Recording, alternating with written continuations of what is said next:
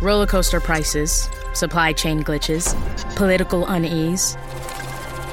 They do their best to wreck my business plans. With so many unknowns, how do I know I'm making the right decisions? Aon helps me stay on top of things. They have expert points of view on volatility from around the world, paired with local insight that helps me get back on solid ground. Better decisions. Aon. Impact of Influence The Murdaugh Family Murders. This is the unfolding story of a powerful South Carolina family, the mysterious deaths they are linked to, and our quest to bring you the truth. Hello, friend. Welcome back. So grateful that you're here. Always love it that you spend time with me, Matt Harris, and Seaton Tucker. And you can reach out to us at murdaughpodcast.com. Best place probably is the Murdaugh Podcast Facebook page, and then directly to me at Matt Harris Podcast at gmail.com. Hello, Seaton. Hello. So there's plenty to go through in this episode that affect the timeline and some of the things that came up during this hearing. And again, if you did not catch last episode, there were numerous motions that Alex attorneys filed from gunshot residue questions to geofencing questions to forensic analysis of multiple cell, uh, cell phones, autopsy files and notes, bloodstain analysis, all these things that they wanted. And when they were presenting their case in front of the judge, evidence or potential evidence was revealed. The basic ruling, though, by Judge Newman was what? See. Well, Judge Newman did give the defense a few of the things they wanted. He gave them the power to subpoena some witnesses with the judge's approval, but he didn't give them the full authority to subpoena multiple witnesses. He did order the prosecution to give some specifics on the time of the killings. And that was one of the motions. The motion was to st- stricken the alibi defense that was filed on October 18th uh, by the defense because, as John Snyder explained to us, the alibi defense is we got to know when the murder was because we can't say where we were we don't know when it was. And it was confusing. And we'll go through the timeline in a minute. But originally, or we know that Paul Murdaugh's death certificate says nine o'clock, and then we heard that it was between nine and nine thirty. We'll get into more details on that. But it is interesting. And Newman said, "Hey, get us a time of the murders. We need to know this." So that's important. Right. And so we actually put out on our website, Murdaugh Podcast, a kind of new timeline based on some of the things that we heard on the hearing and also a report that came out from FITSNews before we hit that timeline information, just a couple of other notes that I took during the hearing. One thing was it was crazy to hear it's 90 days till trial. I mean, I know that if I'd done the math, but just to hear it as opposed to January, whatever, 90 days is not a long time. And I recently read somewhere that usually from when someone's indicted, it's over a year before they're tried. Yes, John mentioned that, John Snyder, in one of our episodes. Uh, Newman, one of the things that he denied uh, in the motions was he says that the state is making a good faith effort. The defense says they're just dumping all this cell phone data on him, like loads and loads and loads, and it's too much and it's too hard to go through it. But Newman said it's all in good faith. They're trying to get it to you as quickly as they can. And he said also that he did Newman did not compel the state to test the clothes of the victims, Maggie and Paul, uh, he said that's kind of up to them what they want to do. I'm not going to compel them to do it. And the assistant AG, Creighton Waters, just said what we were all thinking that a lot of this pontificating by Harpootlian, but I would say by him as well, was to put certain ideas in potential jurors' minds. I was on Court TV uh, with on, on, with Vinny and uh, Joe McCulloch, who's the attorney for Connor Cooke, and uh, we were talking about the polygraph of Cousin Eddie. And Vinny, who's the host, said, Well, at least he didn't say it in front of the jury.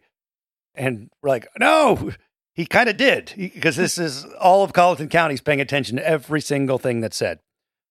Now let's go to the timeline, which is getting really interesting. Yes, because we learned a couple of things at the hearing, and there were also some reports that came out from FITSNews. So I think it's a good time to revisit it. And Actually, let's start with sunset. Sunset was at 8:31 p.m. in Islandton that night. And at the hearing we learned some more information about this video. Dick Harpootlian in his press conference had referenced this video taken from Paul's cell phone, which portrayed a friendly conversation between Maggie and Paul. Remember, there was a rumor that it was a argument on that cell phone. but Harpootlian described it as convivial, friendly. At the hearing, we hear from Waters, and he puts a timestamp on this video at 8:44 p.m. And Waters says that despite previous denials, there is video evidence of Alec present at the scene with Maggie and Paul not long before their phones ceased any meaningful activity. Okay, there's a few things we should spitball about here and kind of fill people in, not on the actual timeline that we have now, but how things have changed.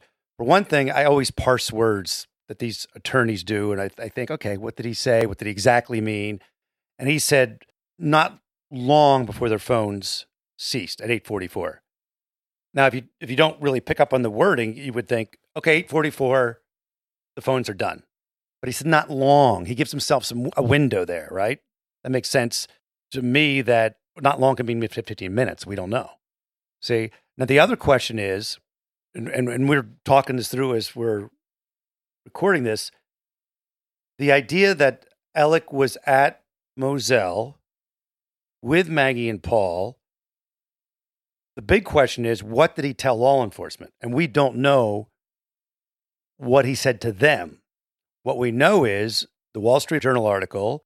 That was from September of 2021. And in that article, they referenced that Alec had been at Moselle, took a nap, and never saw Maggie and Paul. And that's huge. If he said to law enforcement the day of the murder, the day whenever he was interviewed, I never saw them, that's a blatant lie.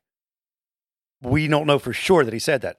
Influencer. It's a word that gets tossed around a lot these days.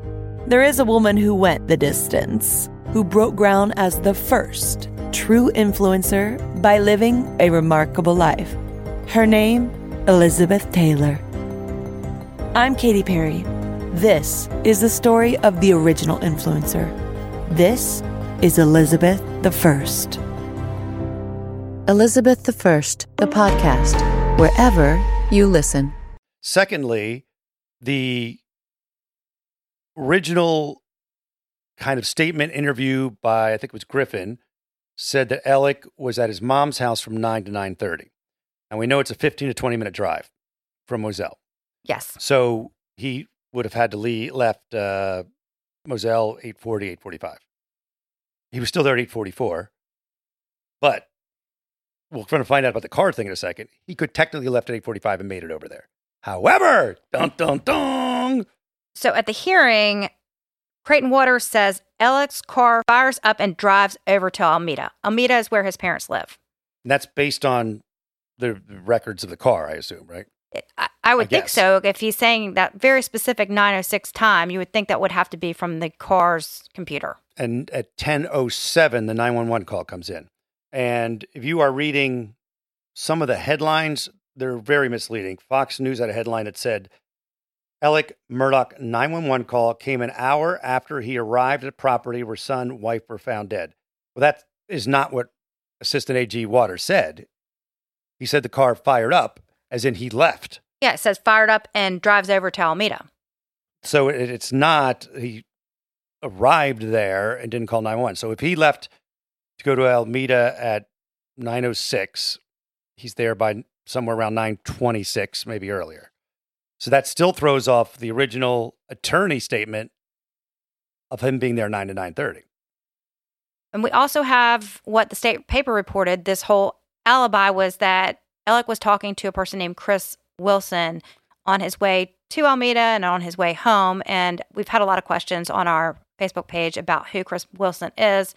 Chris Wilson is a longtime friend of Alec Murdaugh's. He's also an attorney in Bamberg.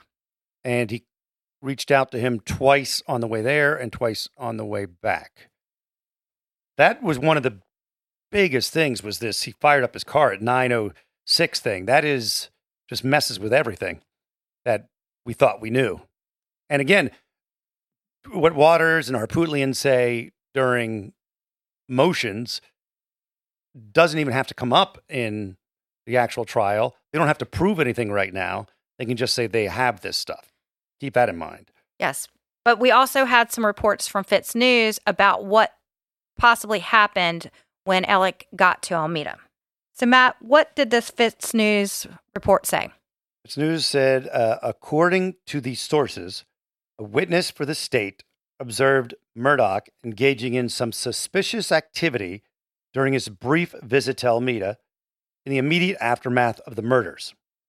According to their sources, this witness, quote, saw Alec hide something wrapped in a blue tarp behind his parents, in parentheses, house, end quote. Upon arriving at Moselle, another source referred to the blue tarp as a, quote, rain slicker or rain jet. Take a little break and uh, get you ready for some traveling you've got coming up, some international trip where you want to be able to at least get around, right? So you want to learn the language of the country that you're going to. You want to experience it with a little bit of knowledge going in.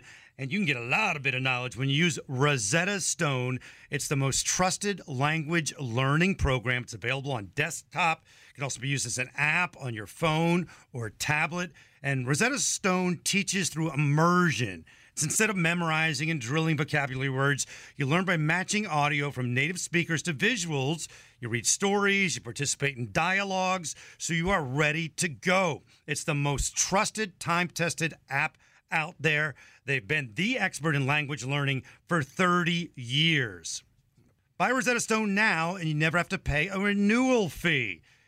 Don't put off learning that language. There's no better time than right now to get started for a very limited time, Impact of Influence listeners can get Rosetta Stone's lifetime membership for 40% off. That's 40% off unlimited access to 25 language courses for the rest of your life. Redeem your 40% off at rosettastone.com backslash today. Jacket, but did confirm it was blue. Also, they said the blue item had GSR, gunshot residue on it that implies a lot of things without actually proving anything. But the implication is that Alec was wearing a rain slicker and took it to his parents' house to perhaps hide it. That is that is what you're implying by that, right? That's what I, I take from it. That's what I would take from it as well. So I have spoken to a reliable source who is very close to the investigation, whom I trust. And this person told me that the part of the timeline stating that something was taken to Alameda or hidden is not true. There was a blue raincoat that was removed from the house, and it hasn't been determined who that coat belongs to. So, my takeaways after hearing what you said your source told you is that number one, it wasn't hidden. Number two, we don't know if it's Alex or not Alex. Yes. Okay. Let's move to the parts of the hearing that had to deal with cousin Eddie Smith. What stood out to you? A few things. The first thing is that he took this said polygraph test as a condition of a proffer, which we had talked about in our last episode, but now we actually have confirmation that there was sort of some sort of proffer offered. And it was really astute of John Snyder to point out that it's possible that the polygraph was insisted upon by cousin Eddie's attorneys. He said that they may have said to, to law enforcement or the AG's office, he's going to tell you a bunch of stuff, a bunch of stuff's going to be seen crazy. So I want him to take a polygraph to show you that he's giving you everything. And we don't know yet who officially gave Eddie the polygraph. Was it his attorneys insisted on it, or was it law enforcement or the AG's office? Also, that ties in with cousin Eddie's attorney spoke up. Yes, she gave several interviews after the hearing, and she says that she emphatically denies that Eddie was involved and that they welcome DNA testing to be compared to evidence collected from the crime scene.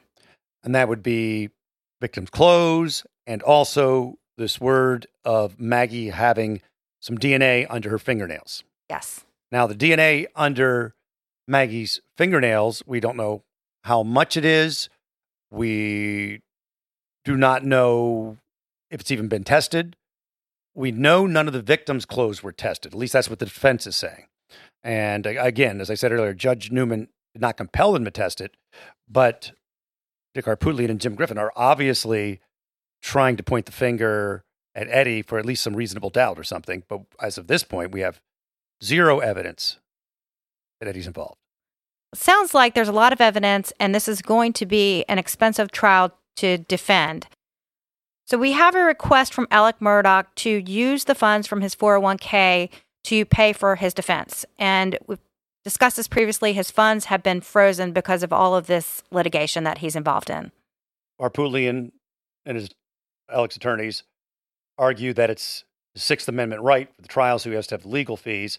And Mark Tinsley, Beach's attorney, said he did not intend to file an opposition to this. The quote is I'm not opposing that.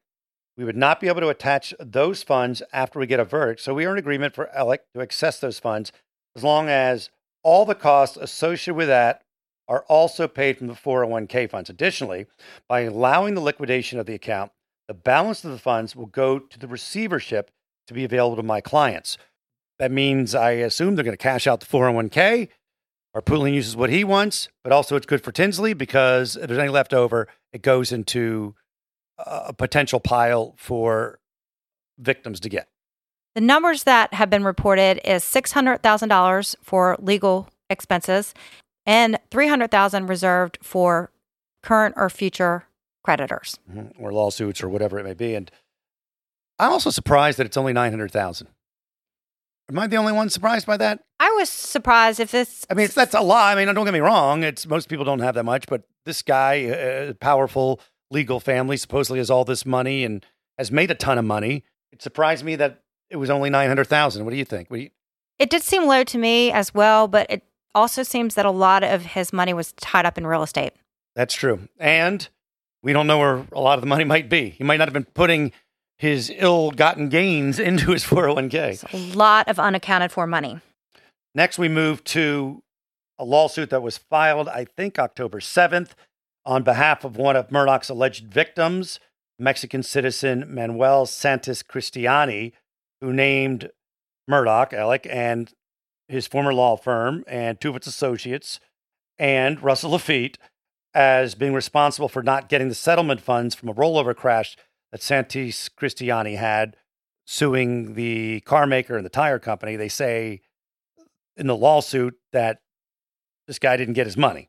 What have we found out about that since then?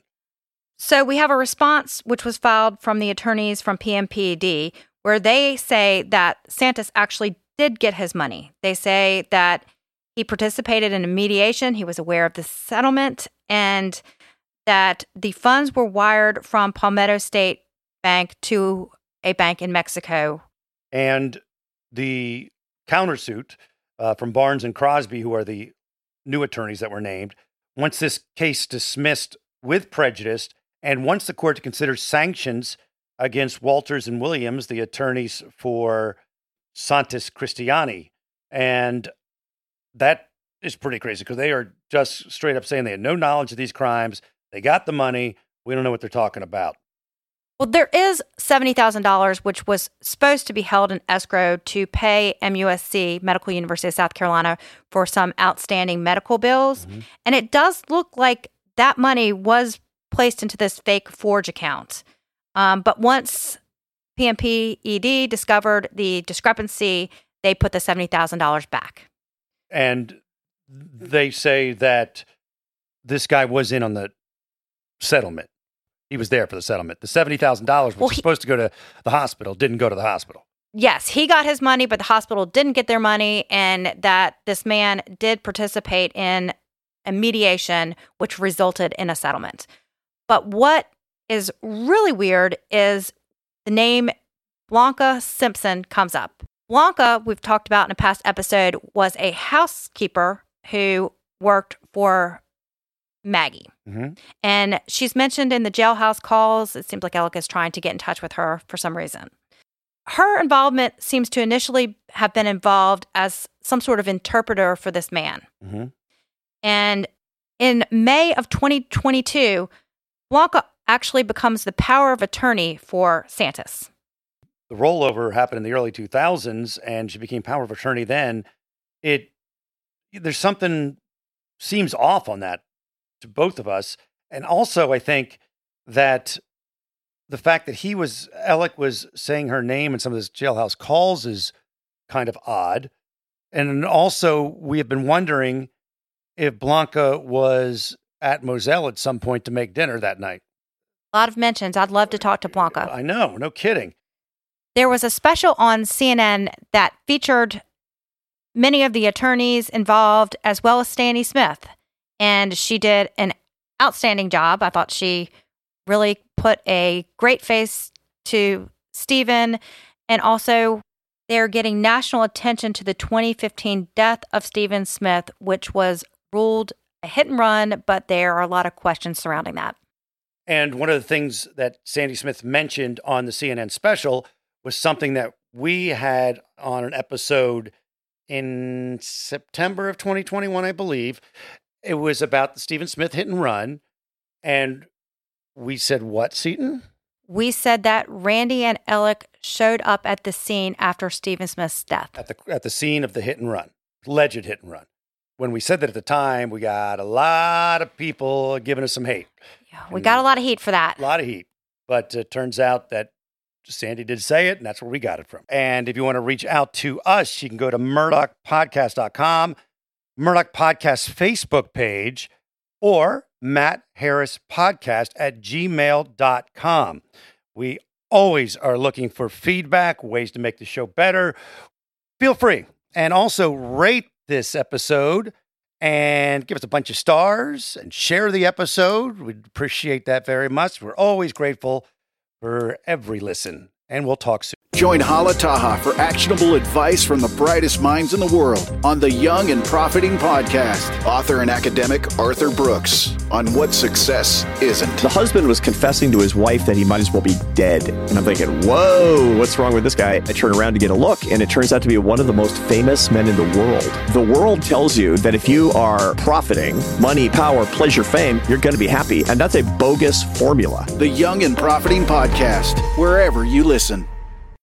When you need mealtime inspiration, it's worth shopping Kroger, where you'll find over 30,000 mouthwatering choices that excite your inner foodie. And no matter what tasty choice you make, you'll enjoy our everyday low prices, plus extra ways to save, like digital coupons worth over $600 each week. You can also save up to $1 off per gallon at the pump with fuel points. More savings and more inspiring flavors make shopping Kroger worth it every time. Kroger, fresh for everyone. Fuel restrictions apply. So when the scammer uses the hypnotic method of building rapport, then they create dysfunctional, delusional reality. That's how a scam begins.